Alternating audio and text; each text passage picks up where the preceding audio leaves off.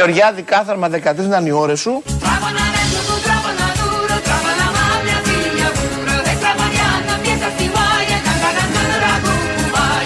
Γεωργιάδη κάθαρμα 13 ήταν οι ώρες σου. Ε, ο Γεωργιάδης το λέει. Δεν το λέμε εμείς, δεν το λέει κάποιος άλλος, το λέει ο ίδιος ο Γεωργιάδης σήμερα το πρωί. Το έλεγε λοιπόν: Είμαι μόνος σήμερα. Δεν έχει έρθει ο άλλος, δεν είναι εδώ. Πήγε στη Θεσσαλονίκη χτες, είχε την παράσταση. Τον πήραν οι δρόμοι, τον πήραν οι χρόνοι. Δεν είναι εδώ μαζί μας, οπότε θα είναι μια εκπομπή όπως τις καθημερινές. Δεν είναι η συνηθισμένη εκπομπή της Πέμπτης. Έχουμε όμως πάρα πολύ υλικό, διότι ε, ο ΣΥΡΙΖΑ βοηθάει σε αυτό, να είναι καλά, σαν κόμμα, σαν άνθρωποι, σαν αριστεροί με αξίες. Πάνω απ' όλα, αν κάτι θαυμάζουμε τις τελευταίες μέρες, είναι αυτό. Αριστεροί που βγαίνουν και μιλάνε και από κάτω φαίνεται και από πάνω ένα αξιακό υπόβαθρο. Και αυτό είναι πάρα πολύ σημαντικό να το κρατήσουμε. Θα έρθουμε σε αυτούς σε λίγο γιατί έχουμε, είναι μέρα απεργίας, έχει συγκεντρώσεις στο κέντρο της Αθήνας και στη Βουλή γίνεται η μάχη για αυτό το νομοσχέδιο που φέρνει ο νέος Υπουργός Εργασίας Άδωνης Γεωργιάδης. Αυτό το νομοσχέδιο λοιπόν, θα ακούσουμε τώρα την περιγραφή του από τον ίδιο τον Υπουργό, ε, λίγο πολύ θεωρεί ότι τσάμπα γίνεται η απεργία γιατί είναι προς το καλό των εργαζομένων. Θέλω να πω στον κόμμα της εργασίας που φύγω να μην φοβάται από αυτό που ακούει. Το νομοσχέδιο είναι φτιαγμένο για να βοηθήσει τον κόμμα της εργασίας. για να βοηθήσει τον κόμμα της εργασίας. Πολύ καλό. Το άλλο με το τοτό το ξέρετε. Να αυξήσει τα εισοδήματά του, να βρει ευκολότερα δουλειά και να οργανώσει τη ζωή του καλύτερα. Una signorina cammina per strada, un giovinotto la fa una guarda, e quella che subito è ferma non resta, redo per torna sai sa destra. San Giovanni, c'è tu che tanto ricordo campo giù. Του δίνει στον εργαζόμενο περισσότερου βαθμού ελευθερία και δίνει στον εργαζόμενο φο- όπλα που δεν είχε Λοιπόν. έναντι τη εργοδοτική αυθαιρεσία. Τσάμπα γίνονται απεργίες. Το δικαίωμα δηλαδή, το καπιταλιστικό, όπως μας είπε χθες, δεν υπάρχει κανένας απολύτως λόγος να μαζευτούν όσοι είναι κάτω στο Σύνταγμα, πάνε να πιούν κανένα καφέ, να πάνε στα σπίτια τους. Έρχεται ένα ακόμη εργασιακό νομοσχέδιο για το καλό των εργαζομένων. Κάθε κυβέρνηση, κάθε υπουργός που περνάει, αφήνει και ένα ωραίο έκτρωμα, το οποίο πέφτει στα κεφάλια των εργαζομένων. Δεν έχει πάρει χαμπάρι και πολλοί κόσμος τι ακριβώς προβλέπει το συγκεκριμένο νομοσχέδιο. Όλα αυτά τα καταλαβαίνεις μετά από κάνα μήνα, δύο, τρεις, έξι μήνες, όταν τα νιώθεις στη δουλειά. Πας να δουλέψεις, πας να κάτσεις Σάββατο και σου λέει όχι, γιατί τώρα δικαίωμα του εργοδότη. Αυτός θα αποφασίζει πότε, πώς θα γίνονται τα πράγματα. Όμως ο κόσμος θα εγκρίνει όλα αυτά γιατί έχουμε καλύτερη ζωή. Εμείς καταφέρνουμε και σας δίνουμε αυξήσεις. Μπράβο. Καταφέρνουμε και κάνουμε τη ζωή σας καλύτερη. Μπράβο. Γιατί είμαστε προσεκτικοί στο πώς χειριζόμαστε τα δημόσια οικονομικά. Καταπληκτικό. Αυτή λοιπόν η το απόφαση για τις καλύτερη ζωή είναι τριετίες. λίγο σχετικό αυτό Είναι και το- σίγουρα καλύτερη ζωή, γι' αυτό και κερδίσαμε τις Αντιλαμβανόμαστε εκλογές. όλοι. Αν δεν είχαμε κάτι, θα είχαμε χάσει. Πάμε λοιπόν τώρα. Ο κόσμος ψήφισε προ τριών μηνών ότι έζησε καλύτερη ζωή τα προηγούμενα τέσσερα χρόνια και το έκανε συντριπτικά. Noce noce la castagna imburnata quando vai a giocamana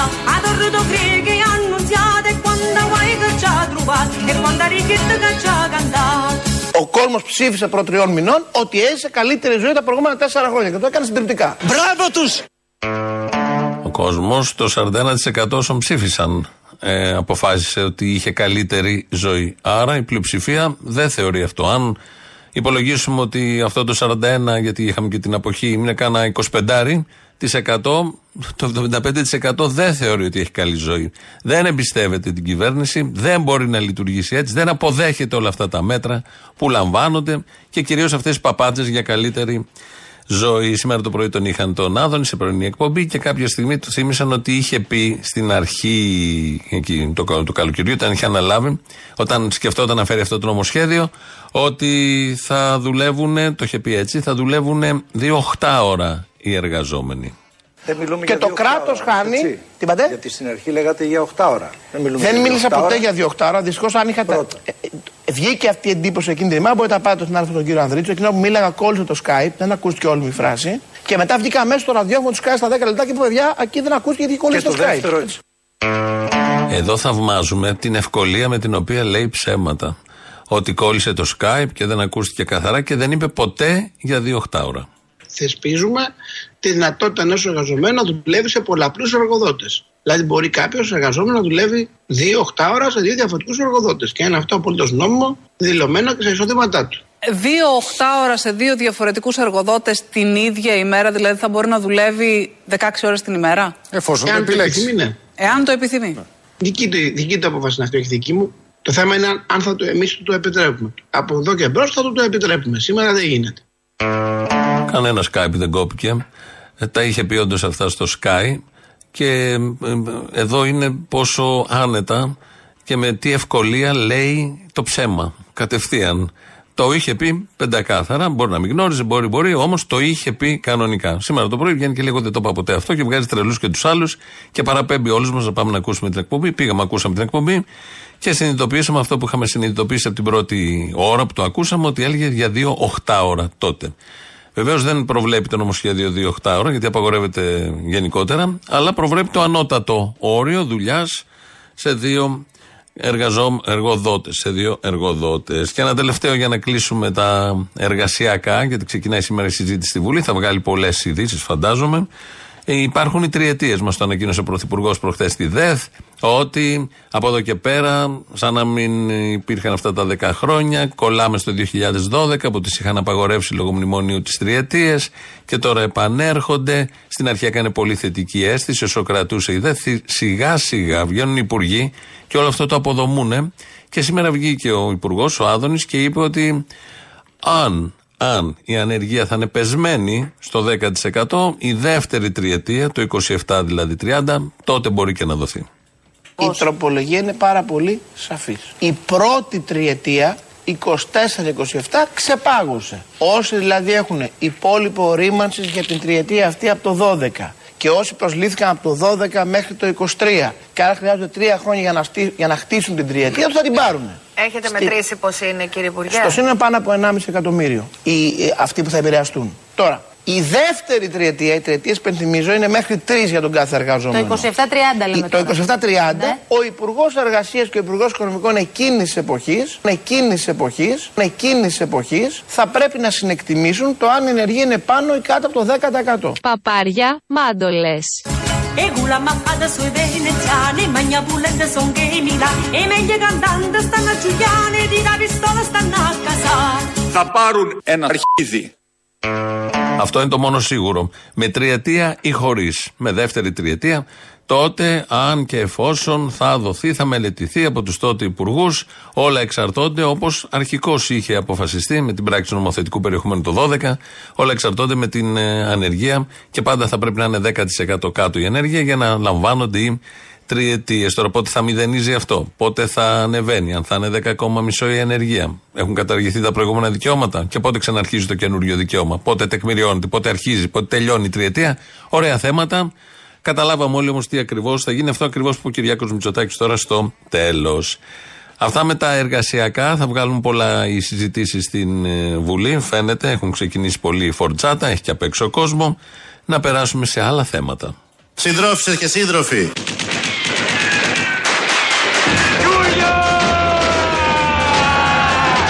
Γεια σας συντρόφισσες και σύντροφοι αγωνιστές Απάνω τους αδέρφια. Σας καλώ σε αυτόν τον αγώνα να πάμε και να χάσουμε Η ελπίδα έφτασε Η ελπίδα είναι στα χέρια σας Χεστήκαμε αδέρφια. Αυτό ακριβώς. Είναι το φιλεράκι, όπως λέμε, η έναρξη του χαλαρού κομματιού της εκπομπής που είναι ο ΣΥΡΙΖΑ. Οι εκλογές στο ΣΥΡΙΖΑ που γίνονται μεθαύριο την Κυριακή. Έχουν απασφαλίσει όλοι. Ε, Είναι όλοι σύντροφοι για τα που πατάνε στα ιδανικά και τις αξίες της αριστεράς. Όλο αυτό το έχουν ε, ε, ε, εσωτερικεύσει, τις αξίες δηλαδή της αριστεράς, το έχουν μεταβολήσει και το βγάζουν πάρα πολύ ωραία στα παράθυρα και στα social media τις τελευταίες μέρες. Ξεκινάμε. Αχτσιόγλου κατά πολλάκι. Το ερώτημα της ενότητας όμως θα πρέπει να απαντηθεί εμπράκτος κυρίως από την άλλη πλευρά. Διότι από την άλλη πλευρά είναι που έχουμε βασικό στέλεχος, τον κύριο Πολάκη, ο οποίος εξαπολύει συστηματικά υβριστικές επιθέσεις απέναντι σε σειρά στελεχών, όχι μόνο απέναντί μου, απέναντι σε σειρά στελεχών του ΣΥΡΙΖΑ Προοδευτική Συμμαχία. Άρα το ερώτημα της ενότητας Ναι. δεν βαραίνει την από εδώ πλευρά. Με συγχωρείτε. Δηλαδή δεν μπορούμε τώρα να κάνουμε και ότι δεν βλέπουμε. Ε, το ερώτημα της ενότητας βαραίνει την από εκεί πλευρά και δεν μπορεί ο συνυποψήφιος που υποστηρίζεται από τον Παύλο Πολάκη ως το βασικό του άνθρωπο να μην λέει ότι καταδικάζει αυτού του τύπου τις επιθέσεις. Δεν μπορεί δηλαδή τη μια μέρα να λες εγώ είμαι υπέρ της ενότητας και το επόμενο δευτερόλεπτο ο βασικός σου άνθρωπος να καθιδρύζει όποιον μιλάει ελληνικά μέσα στο ΣΥΡΙΖΑ. Η Εφη Αχτσιόγλου τώρα που δέχτηκε την επίθεση από το βόθρο του, της υπόγας τώρα θέτει θέματα και στρέφει τα πειρά της κατά του Παύλου Πολάκη. Τώρα και κατά του Παύλου Πολάκη ενώ υπάρχει χρόνια δεν είχε ακούσει τίποτα όλα αυτά τα χρόνια δεν είχε πάρει χαμπάρι, δεν είχε διαβάσει τίποτα απολύτως. Οκ, καλώς ήρθε και αυτή. Τσακαλώτος κατά Πολάκη. Κοιτάξτε, είπατε στο δελτίο πριν ότι ο κύριος Πολάκης ε, ή- ε, επιτίθεται σε οποιοδήποτε μιλάει ελληνικά, αλλά επιτίθεται και σε μένα. Ε, άρα θεωρώ δηλαδή ότι κάνει μια γενική επίθεση σε πάρα πολύ κόσμο και πρέπει να το σκεφτεί αν θεωρεί. Δηλαδή, όταν γράφει ότι καλή μετακόμιση. Τι είναι αυτό; Θα είστε όλοι μαζί τη Δευτέρα. Νομίζω ότι αυτό, ε, αυτός είναι ο στόχος. Ωραίος στόχος. Πάρα πολύ ωραίος στόχος πραγματικά και ταιριάζει να είναι όλοι μαζί. Φαίνεται. Μπορεί να τα κουκουλώσουν γιατί κοιτάνε τις καρέκλες και τίποτε άλλο. Δεν υπάρχει κανένα άλλο ιδεολογικό υπόβαθρο, κανένα αξιακό υπόβαθρο, μόνο καρέκλες. Άλλωστε το λέει και ο Κασελάκης, ο, ο νέος πρόεδρος, μάλλον από ό,τι φαίνεται. Ε, βγάλτε με για να ρίξουμε το Μητσοτάκι και να κυβερνήσουμε. Αυτό είναι το θέμα. Δεν κοιτάνε τίποτα. Και δεν κοιτούσαν και τίποτε άλλο. Και οι προηγούμενοι, όχι ότι η προηγούμενη περίοδος ήταν ε, η καλή και τώρα αρχίζουν τα απόνερα. Απλά στην προηγούμενη συμμετείχε και ο Τσακαλώτος και η Αξιόγλου. Φίλης νούμερο 3 ε, κατά Πολάκη. Άρα οι επιθέσεις που δέχτηκε η κυρία Ο Αξιόγλου Πολάκης δε, ο εκπορεύονται από Πολάκης τον δε, κύριο Κασελάκη. ο λέτε. Πολάκης Αυτό δε, λέτε. όπως σωστά είπε και η Αξιόγλου χθες, όποιον μιλάει ελληνικά τον έχει βρει στην Ελλάδα και τον βρίζει ακόμα. Το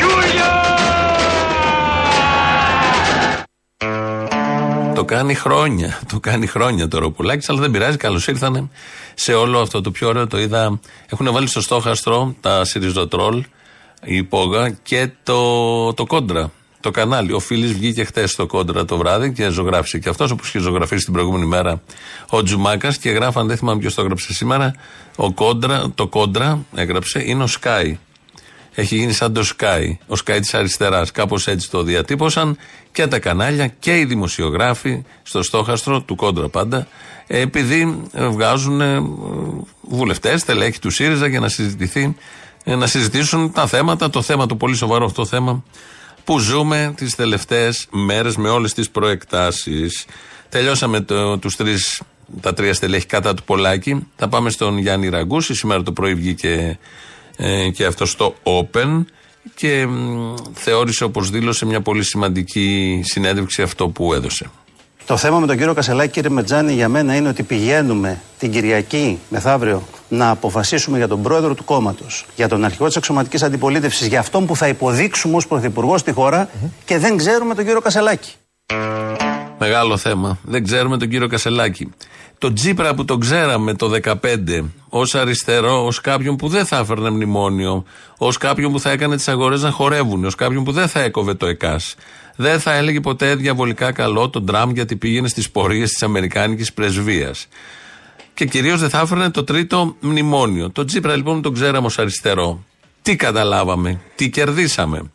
Ωραία εδώ όλα αυτά που λέει ο Ραγκούς. Όντως δεν ξέρουμε τίποτα για τον Κασελάκη παρά μόνο όλα αυτά που μας έχει πει και ξέρουμε τι τρώει, τι φόρμα φοράει, τι φανέλα φοράει, τι καφέ πίνει. Όλα αυτά τα έχουμε μάθει. Τι μπουρμπουάρ δίνει, τι πίτσες τρώνε. Αυτά τα μάθαμε όντως. Το θείο, τη θεία, τον μπαμπά, τη γιαγιά, τη δεύτερη γιαγιά, την τρίτη γιαγιά.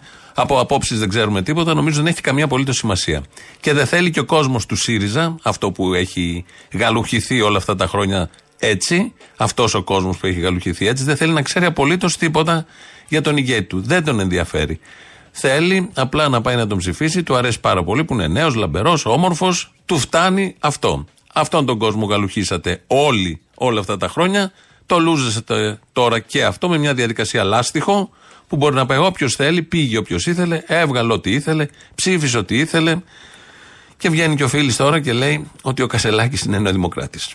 Άκουγα προηγουμένως κάπου σε ένα, ανέβηκε σε ένα βιντεάκι τον, ε, ε, πώς, τον Στέφανο ο οποίος είχε πάει σήμερα στη Χαλκίδα και μιλούσε με τους ανθρώπους. Και τους έλεγε: Εγώ είμαι εδώ, βοηθάω. Και ο ΣΥΡΙΖΑ όμως ε, έφερε τους ανασφάλιστους, τους ασφάλισε και είπε για το κυβερνητικό έργο του ΣΥΡΙΖΑ. Ξέρετε που ήταν ο Κασελάκης όταν ο, ο ΣΥΡΙΖΑ, δηλαδή και ο Πολάκης και ο Ξανθός ως υπουργοί στο, στην υγεία, δίναν τη μάχη τους ανασφάλιστους; Στη Νέα Δημοκρατία. Ψήφιζε Μητσοτάκη, τα συνεργάτε του Μητσοτάκη από το 12 έως το 16. Ο Στέφανος δεν θα το έκανε ποτέ αυτό. Και προσυπέγραφε συνεπώς τις νομονιακέ πολιτικές αυτές. Το έχει γράψει ο ίδιο και μετά ήταν υπέρ του Μητσοτάκη στο να γίνει αρχηγός στη Νέα Δημοκρατία. Πώς μπορεί να επικαλείται λοιπόν με αξιοπιστία σήμερα στον απλό πολίτη, ο οποίος τραβάει τα πάνδυνα σήμερα, στις λάσπες μέσα, στο κρύο, στη φτώχεια, να του λέει ότι εγώ είμαι με, ήμουν ΣΥΡΙΖΑ. Ψήφιζε Μητσοτάκη, τα συνεργάτε του Μητσοτάκη από το 12 έως το 16, έως το 15, συγγνώμη, που ήταν κυβέρνηση ο Μητσοτάκης. Ζήτω η Νέα Δημοκρατία!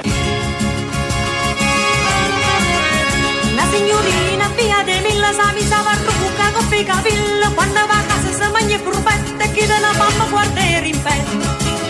Και μετά ήταν υπέρ του Μητσοτάκη στο να γίνει αρχηγός στη Νέα Δημοκρατία. Ζήτω η Νέα Δημοκρατία!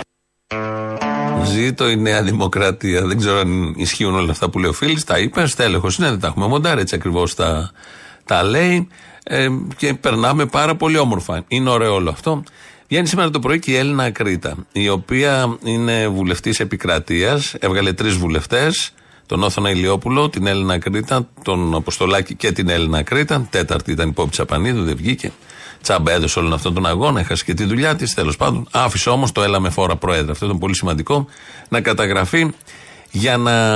Αν βγει ο Κασελάκης την Κυριακή, φαντάζομαι θα το έχετε ακούσει, αν βγει πρόεδρος την Κυριακή, για να μπει στη Βουλή, επειδή είναι ένατος στο ψηφοδέλτιο επικρατείας, πρέπει να παρατηθεί ένας εν ενεργεία βουλευτής από τους τρεις εκλεγμένους, ή ο Ηλιόπουλο ή όπω το λέει η Ακρίτα, και μετά όλοι οι επιλαχόντες. Μέχρι την ένατη θέση, οπότε αδειάζει μια θέση και μπαίνει ο Κασελάκης στη Βουλή για να έχει το κόμμα, αν είναι πρόεδρος, να έχει το κόμμα και εκπροσώπους στην Βουλή, που εγώ το θέλω πολύ γιατί θα γελάσουμε αρκετά εκεί, γιατί φανταστείτε τον Κασελάκη τώρα μέσα στο κοινοβούλιο. Είναι άλλο να κάνεις βόλτες με στο γυμναστήριο και να κάνεις βόλτες έξω στο δρόμο και να κερνάς καφέ και να παραλαμβάνεις πίτσες και να δεις μπουρμπουάρ και άλλο να είσαι μες στη Βουλή, σε αυτό το λάκκο με τα λιοντάρια.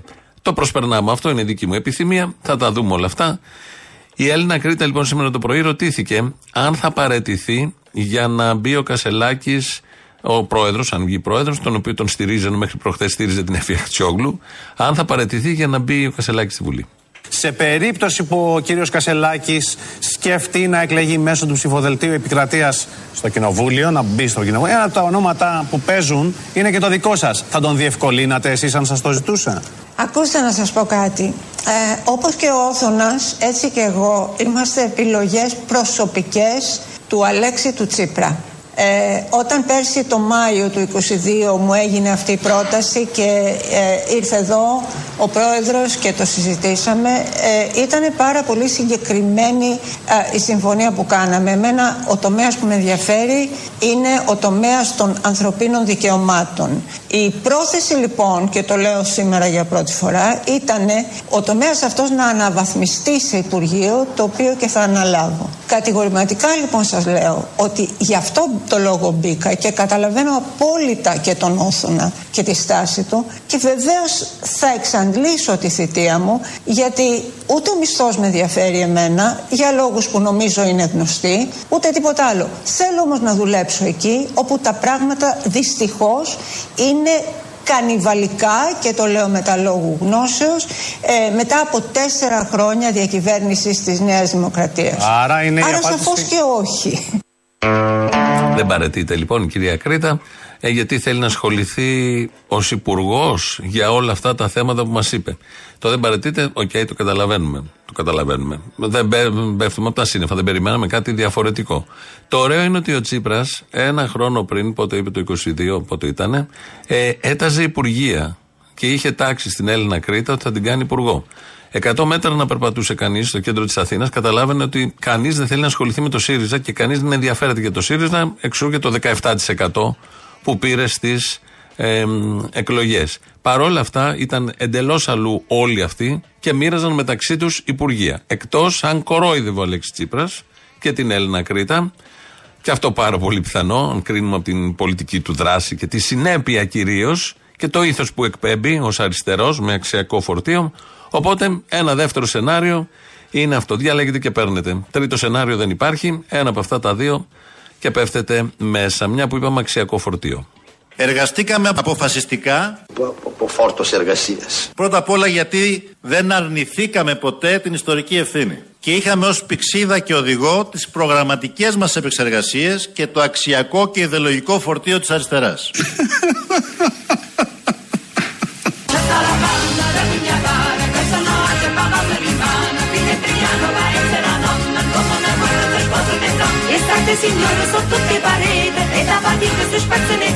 και το αξιακό και ιδεολογικό φορτίο της αριστεράς. Και ε, φύγε με ταξιές κορδέλες. Ε, Δεν πέσει γέλιο.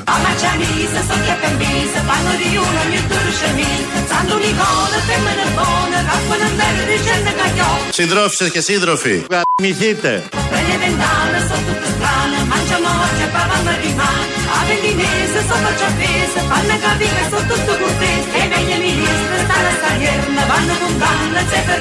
Συντρόφισσες και σύντροφοι, είμαστε όλοι μας ρόδες που γυρίζουν στον αέρα.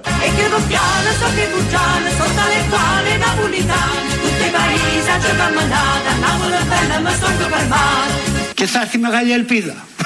Ωραία και... Την παραγγείλουμε. Παρήγγειλε της στο ζαχαροπλαστείο.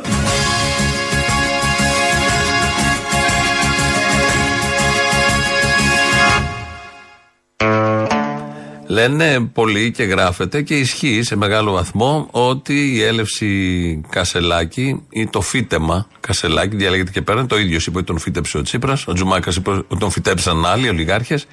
Η έλευση, εν πάση περιπτώσει, η παρουσία Κασελάκη έχει δώσει πάρα πολλά, έχει ταράξει το πολιτικό σκηνικό, την ζωή μέσα στο ΣΥΡΙΖΑ.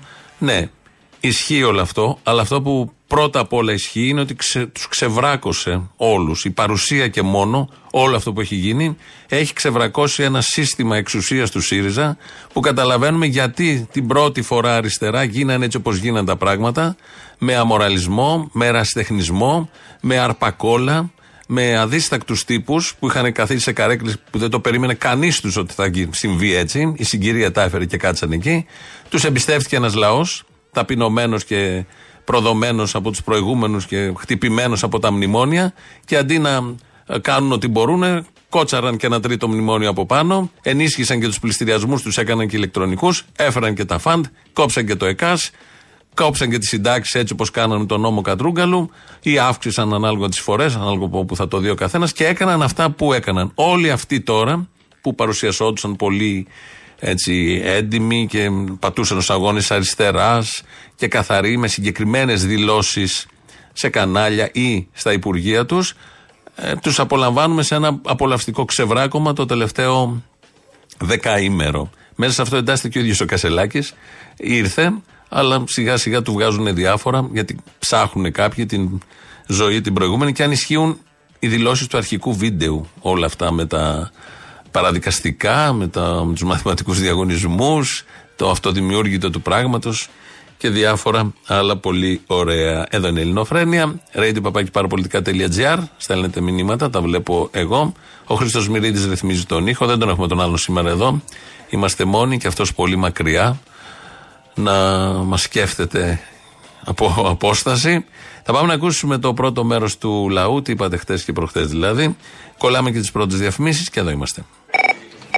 Και αυτό σηκώνει και δεν μας το σηκώνει, ρε πούστη μου. Να το πιάσουμε δεν μπορούμε. Μη ζηλεύεις. Ε, μα δηλαδή, αν είναι δυνατό, για να σε πιάσουμε στη γραμμή, πρέπει να προσευχηθούμε. Κάνε προσευχή και όχι αυνανισμό. Ορίστε, το έχεις δείξει τον αυνανισμό και δεν πιάνεις γραμμή. Άμα είναι τα χέρια αποσχολημένα, εγώ σου φταίω μετά. Και το πάθος του αυνανισμού έχει γίνει δέντρο πλέον. Θα αγωνιστείς αρκετό καιρό για να το κόψεις. Και θα πρέπει να προσέχεις. Συζητήσεις πονηρές και βρώμικες και σεξουαλικές και ανήθικες μην ανοίγει. Τα λέει ο, ο πατήρ. Δεν φταίω, εγώ είσαι κάβλα. Πώς να μην είναι απασχολημένα τα Ε, ισχύει ότι είναι δύσκολο. Να σε ρωτήσω τώρα κάτι τέτοιο.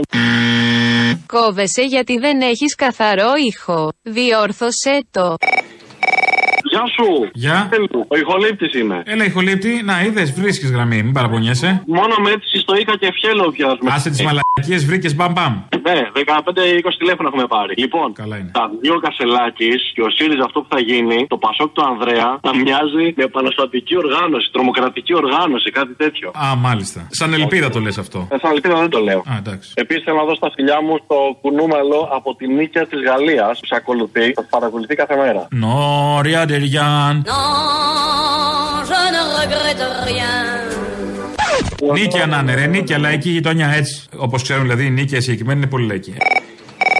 Χαίρετε. Χαίρετε. Θα σε πάω στο νησί, θα σου βάλω τη μισή εικόνα που λέει ο Άδωνης, μην παρεξηγηθούμε. Είναι ένα τρίμηνο δύσκολο. Έχουν συμβεί μια σειρά, μια αλληλουχία πολύ δυσάρεστων γεγονότων. Αυτή όμως είναι η μισή εικόνα της Ελλάδος. Θέλετε να σας πω λίγο την άλλη μισή; Όχι!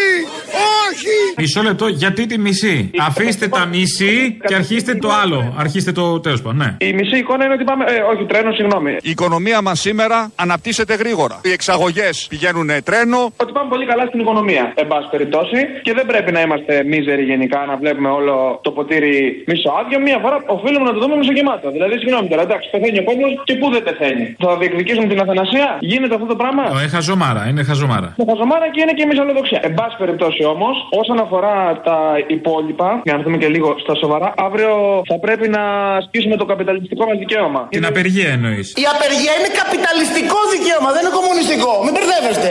Βέβαια.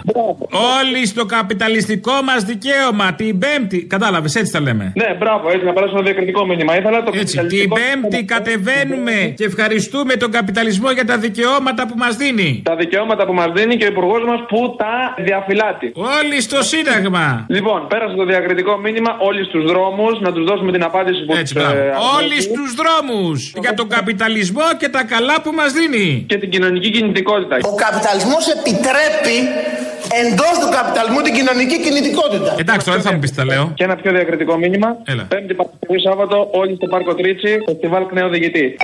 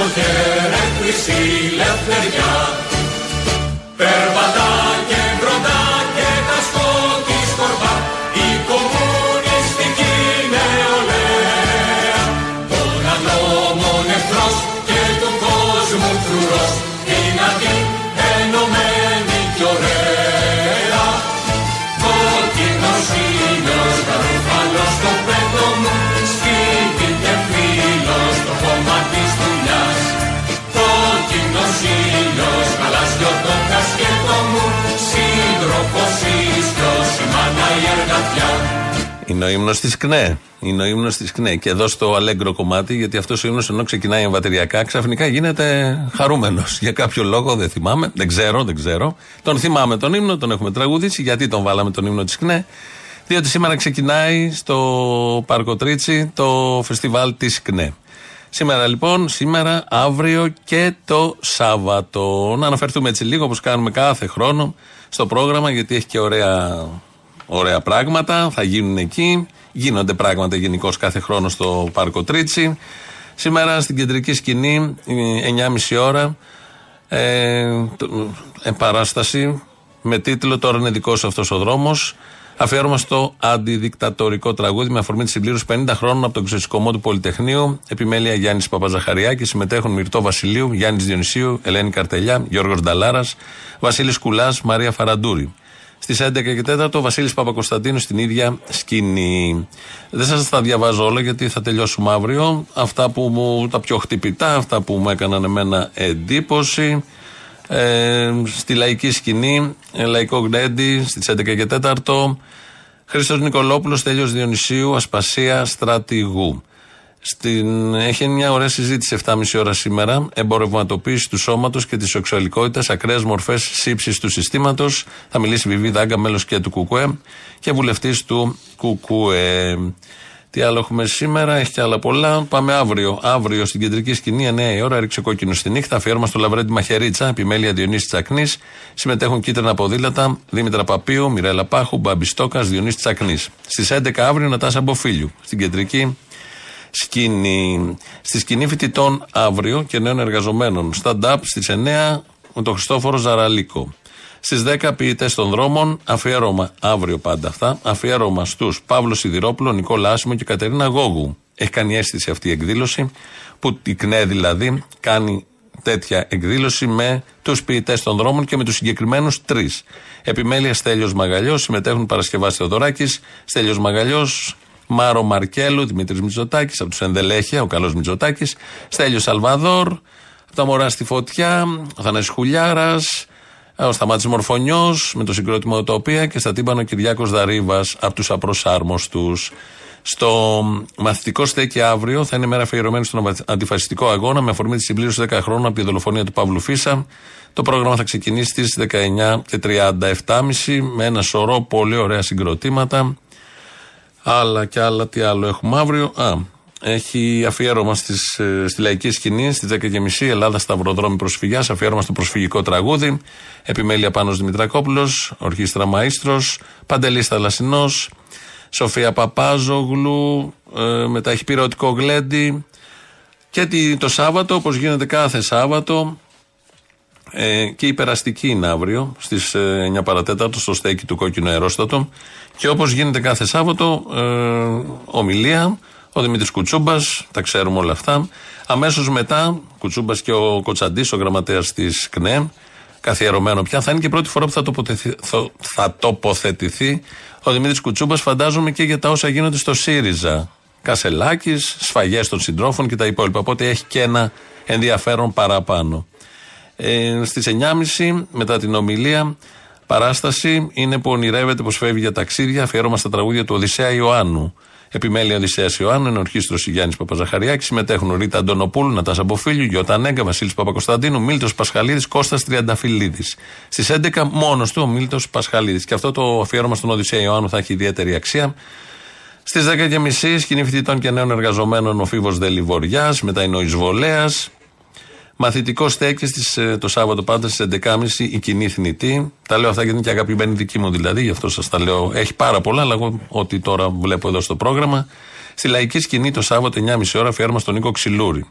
Επιμέλεια Μανώλης Ανδρουλιδάκης, συμμετέχουν Γιώργος Νικηφόρου, Ζερβάκης, Βασίλης Λέκας, Πάνος Μπούσαλης. Κριτικό γλέντι και μετά ικαριώτικο γλέντι. Τα γλέντια πάνε και έρχονται ειδικά το Σάββατο, μόλις τελειώνει και η ομιλία του Κουτσούμπα. Δεν κάθεται κανείς κάτω. Όλοι είναι πάνω στα τραπέζια. Με τα περίφημα σουβλάκια, μπύρες και όλα τα υπόλοιπα. Μια ωραία γιορτή. Νεανική, πολύ νεολαία, πολύ δυναμισμός, με άποψη, όπως πρέπει να είναι τα πράγματα, με προβληματισμό, με συζητήσεις ωραίες. Φεύγει με σκόνη πολύ, με σκόνη πολύ, γιατί το χώμα, τόσοι χιλιάδες άνθρωποι εκεί αναδεύουν το χώμα και έρχεται πάνω μας. Αλλά αυτό είναι το φεστιβάλ. Του χρόνου κλείνει, νομίζω του χρόνου, ε, 50, νομίζω 50, 49 δεν είναι φέτος, αν θυμάμαι καλά. 50 χρονών και αυτό. Τελειώσαμε το φεστιβάλ, θα τα πούμε εκεί, τα ξέρετε όλοι. Ακούσαμε και λίγο τον ύμνο της ΚΝΕ.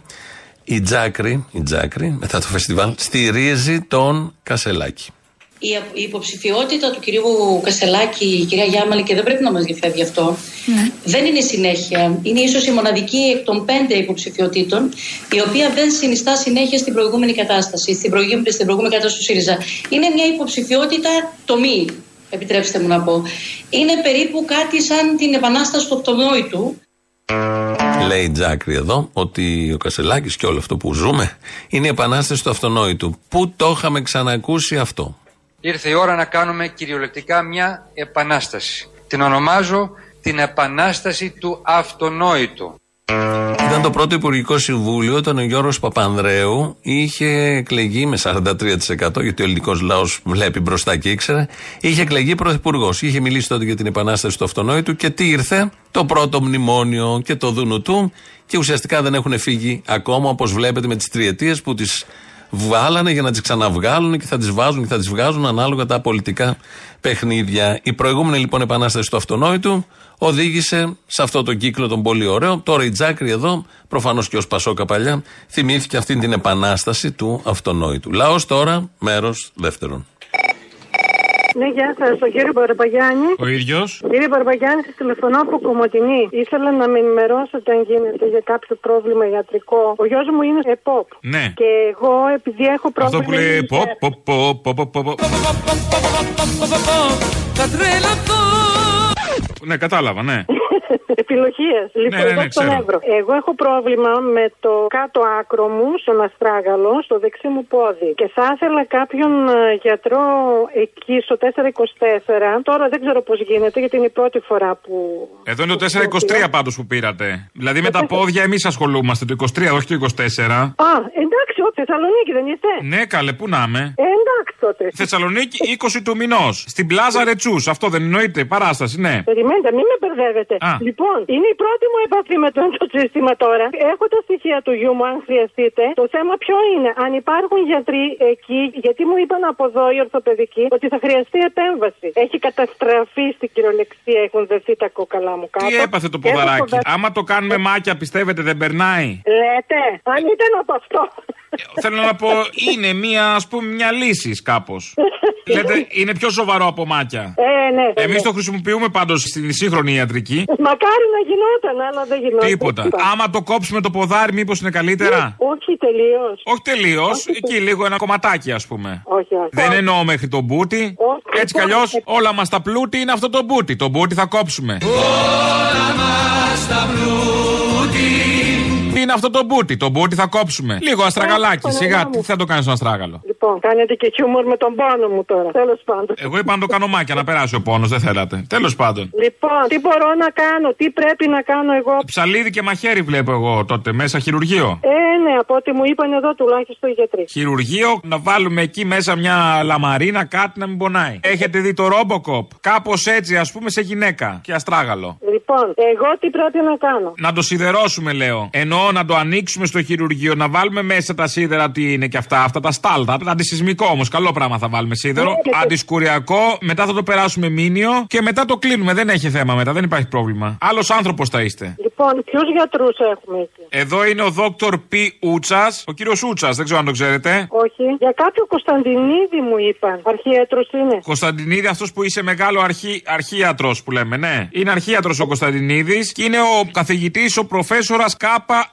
Αύλα. Το ξέρετε τον κύριο Αύλα. Λοιπόν, να μιλήσουμε λίγο σοβαρά. Ναι, αυτό σας λέω. Είναι ο κύριος Αύλα που κάνει τις δουλειές αυτές. Εσείς προτιμάτε τον κύριο Κωνσταντινίδη; Όχι, εγώ μου είπαν για κάποιο κύριο Κωνσταντινίδη αρχίατρο, ο οποίος ασχολείται, γιατί είναι εξειδικευμένο αυτό το χειρουργείο. Ο γιος σας Και σας το είπε αυτό, ο γιος σας; Όχι βέβαια, γιατροί ορθοπαιδικοί εδώ. Α, το τηλέφωνο το δικό μου ο γιος σας σας το έδωσε; Όχι, πήρα σε ένα άλλο τηλέφωνο, στο 233 μου δώσανε το τηλέφωνο αυτό. Και μου είπαν να ζητήσω τον κύριο Μπαρμπαγιάννη. Σας γλεντήσανε λίγο. Κατάλαβα. Αυτό το τηλέφωνο που πήρατε τι είναι; Ποιος είναι μου εκεί; είπαν για εξυπηρέτηση μελών του 424. Μμ, μάλιστα. Χαβαλέδες και αυτοί. Κατάλαβα. Αφήστε με λίγο να το συζητήσω με τον κύριο Κωνσταντινίδη. Να κάνουμε εμείς, ας πούμε, μια σύσκεψη, ένα ιατρικό συμβούλιο και να αποφανθούμε τελικά τι θα κάνουμε με το πόδι. Δηλαδή, άμα θα γίνει σιδηροκατασκευή, άμα θα μπει μπετό, να το δούμε τώρα. Να σας πάρω σοβαρά ή αστείευεστε. Όχι, σοβαρά. Θα μιλήσω, λέω, με τον άνθρωπο να κάνω ένα συμβούλιο και να μιλήσουμε πάλι. Εντάξει; Ναι, τα στοιχεία μου, τι χρειάζεται να σας στείλω τη μαγνητική, μήπως χρειαστεί, που έχω κάνει; Ναι, χρειάζεται, χρειάζεται. Αλλά πάρτε με πάλι αύριο τέτοια ώρα για να δούμε. Να μιλήσω πρώτα για να σας πω κάτι πιο συγκεκριμένο. Εντάξει, Εντάξει, να είστε καλά. Ναι. Σώθηκε η κυρία.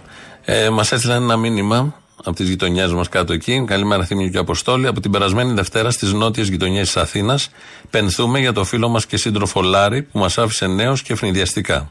Ένας από όσους θρυνούν περισσότερο από εμάς τους τριγύρω είναι ο Μίτσος, ο κολλητός του και φανατικός ακροατής της Ελληνοφρένειας. Μέρα που είναι μέσα στα απεργιακά, ας του βάλουμε ένα τραγουδάκι βοήθεια να βάλει τις αναμνήσεις κάτω από το μαξιλάρι του ελπίζοντας ότι θα το ακούσει γιατί τις τελευταίες μέρες έχει βγει εκτός ρουτίνας. Φιλιά, ψυχή βαθιά, Γιώργος Μανταλόριαν.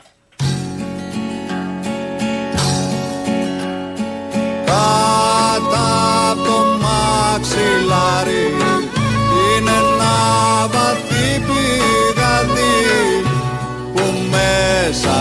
τυχούν οι ψυχές που σ' αγαπούν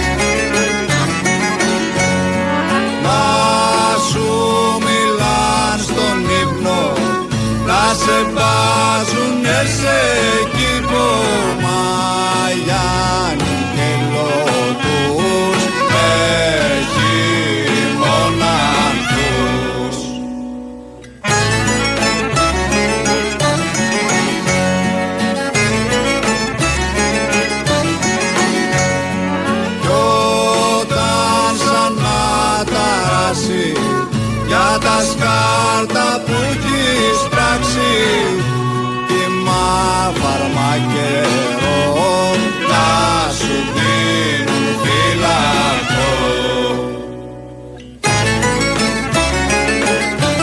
Θανάσης Παπα-Κωνσταντίνου βεβαίως. Φτάνουμε στο τέλος έτσι, με αυτόν τον τρόπο. Τρίτο μέρος του λαού μας πάει στις διαφημίσεις. Αμέσως μετά μαγκαζίνο με τον Γιώργο Πιέρο. Εμείς τα υπόλοιπα θα τα πούμε αύριο. Γεια σας. Καλησπέρα. Καλησπέρα. Τι έγινε, τη έδωσες προσκλήσεις, εντάξει; Τη έδωσα, ναι. Μπράβο. Δεν με λες πώς ανέβεις στη Θεσσαλονίκη; Πώς ανέβω; Ε, δεν ξέρω, λέω με τι μέσο. Ε, με βάρκα. Α, εντάξει, γιατί λέω μήπως ήσουν τίποτα καπιτάλας και δεν έπρεπε στα αεροπλάνα, ρε φιλέ. Όχι καλέ, με το τέτοιο. Μπι, μπι, μπι, μπι, μπι, με την 20 τη μηχανή. Κούτσα κούτσα. Δώσε γκάζ, μωρέ, ανάπηρη. Δώσε, δώσε. Με το πραπρά, μπράβο. Εδώ, να σου πω πότε θα ανέβεις, ρε φίλε, να πούμε καμιά περιοδία εξωτερικό; Πού είσαι; Αγγλία είμαι. Ε, πόσοι είστε εκεί, μωρέ, για να έρθω, εντάξει. Τι χωριό είναι η Αγγλία; Ε, το λέει, άλλοι που έχουν ανέβει γίνεται χαμός, φίλε.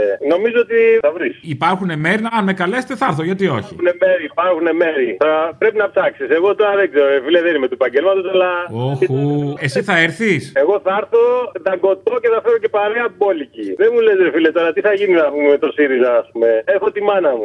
Λέω, τι γίνεται, λέει, θα πάω να ψηφίσω την Κυριακή, λέει να ψηφίσουμε Αξιόγλου, λέει, να μην βγει ο άλλος. Σε ό,τι αφορά την προεδρία του ΣΥΡΙΖΑ, έχω την εκτίμηση ότι τα αποτελέσματα θα φέρουν εμένα. Λέω, μ, καλά. Καλά θα πάει αυτό, πες της. Ναι, καλά πάει αυτό, αλλά βλέπεις ότι ο κόσμος δηλαδή τώρα τι να πω, ας πούμε, από εκεί πέρα που τον είχαν τον άλλον και οι Σιριζέοι του Κλώτσου και του Μπάτσου, τώρα κοίτα να δεις πώς το έχουν γυρίσει. Δηλαδή, αν είναι δυνατόν, ας πούμε, τον καλοβλέπουν, τον προωθούν, φαίνεται πήρε το χρήσμα από πάνω και δεν ξέρω, μήπως φοβάται και ο Μητσοτάκης γι' αυτό πήγε στη ΔΕΘ και έδωσε τις παροχές που έδωσε, τις παχυλές. Του λέει να μα φάει τη θέση αυτός εδώ. Τι να πω τώρα, δηλαδή, αν και όχι Σιριζέος, ήλπιζα ότι στο δεύτερο γύρο, άμα υπήρχε μια συσπήρωση δηλαδή στην Αχτιόγλου, κάτι θα γινόταν, αλλά το βλέπω να πηγαίνουμε φίλε πιο γρήγορα στον κομμουνισμό από ό,τι το υπολογίζαμε. Κοίτα, η αλήθεια είναι ότι οι κασελάκιδε βοηθούν τις συνθήκες να οριμάσουν. Ναι, ρε φίλε. Δηλαδή βλέπεις και λες δεν πάει άλλο εκεί τώρα είναι. Δηλαδή όταν βλέπεις ότι και ο Μιλιός λέει τώρα κουκουέ, ο Μιλιός τώρα έτσι που ήταν πιο ΣΥΡΙΖΑ δηλαδή και από το ΣΥΡΙΖΑ. Άντε. ρε. Ναι. Και δεν είναι ο, ο μόνος. Όταν βλέπεις εκεί καταλαβαίνεις ότι οι συνθήκες κάπως οριμάζουν Μακάρι. με άλλη ταχύτητα. Μακάρι. Δηλαδή από ό,τι καταλαβαίνω οι συνθήκες θα οριμάσουν δια της ατόπου. Ναι, να σε πάω όμως κάπου αλλού. Λαμπεντούζα, ρε φίλε. Νομίζω ότι αν γίνουμε κομμουνισμός, αν, έχουμε, αν έρθει ο κομμουνισμός μια ώρα αρχίτερα, μήπως δεν έρχονται κατά δώθε, ας πούμε, ή κατά κείθε, όπως θες πάρτο. Ας πούμε, να πούνε εδώ ο κομμουνισμός, φίλε, δεν πάμε, πάμε αλλού. Τώρα θες να χρησιμοποιήσουμε αυτό για δικαιολογία, ναι. Καμία αντίρρηση, ναι, για αυτό το λόγο. Ας έρθει κομμουνισμός για αυτό το λόγο. Αφού θες αυτό το επιχείρημα, τόσα υπάρχουν αυτό, αλλά οκ. Κοίταξε να δεις, ρε φίλε. Γιατί ο άλλος του λέει φεύγω, σκυλοπνίγομαι και πάω, ας πούμε. Αν στη χώρα του η εταιρεία που εκμεταλλεύεται τις σπάνιες γέες πλουτίζει και όλοι εκεί πέρα ψωμολισάνε, πες μου εσύ τι θα κάνει ο άλλος. Θα έρθει από το Κογκό και από τη Σαχάρα θα έρθει να πούμε μέσα με τα πόδια. Και εμείς οι Ευρωπαίοι καθόμαστε και βγάζουμε ας πούμε μνημόνια και λέμε ναι, θα βοηθήσουμε. Δηλαδή έλεος, αν είναι δυνατόν. Θα βάλεις το χέρι πάνω σε ένα κουτί με ακτίνα λέιζερ 666 και θα σε χαράξει την, τα τριχοειδή αγκία της παλάμης. τριχοειδή αγία της Παλάμης. Μη με ανάβεις τώρα με τα τριχοειδή. Ρε, εσύ, σου έχω πει, δεν τον ξέρω αν το θυμάσαι. Εγώ δούλευα σε ένα φαναρτζή στα 12 μου, δηλαδή. Άντε πάλι, αυτή την ιστορία της ζωής σου που την έχω μάθει απ' έξω πια δεν αντέχω. Ναι, ρε μαλάκα, και έρχεται ο Μάστορας τώρα. Εγώ τον έπαιζα, ξέρεις τώρα, τρεις φορές την ημέρα και δεν με κοίταζε. Και λέει, παιδιά, προσέχτε, γιατί όποιος τον παίζει, λέει πάρα πολύ, βγάζει τρίχε στην παλάμη. Αυτό εννοούσε η τριχοειδή αγία τη παλάμη, αυτό εννοούσε. Αυτό. Και εγώ βέβαια κατευθείαν κοίταξα την παλάμη. Πώς Είμαι σίγουρος. Μαλάκα ήμουν από τότε. Και τώρα κοίτα τι. την κοιτάω, αλλά δεν έχει τρίχε τώρα, έλα, γεια. Ε, καλά.